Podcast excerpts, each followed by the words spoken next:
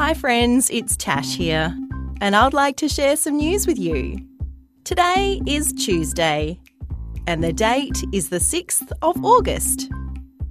Today's story is a very cute one because it involves puppies. Puppies or pups are baby dogs, and they can be so adorable, unless they're digging holes in the garden or chewing on your socks, of course.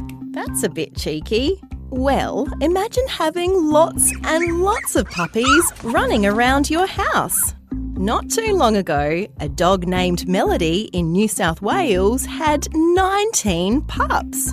That's a whole load of cuteness. These pups are a type of dog called a Dalmatian. They're known for having a white coloured body and lots of black spots. What makes this story extra special is Melody the Dalmatian has set a new world record for having the most Dalmatian puppies. She beat the old record by just one pup. Go, Melody! And that's the end of news time for today on ABC Kids Listen. Let's catch up again tomorrow.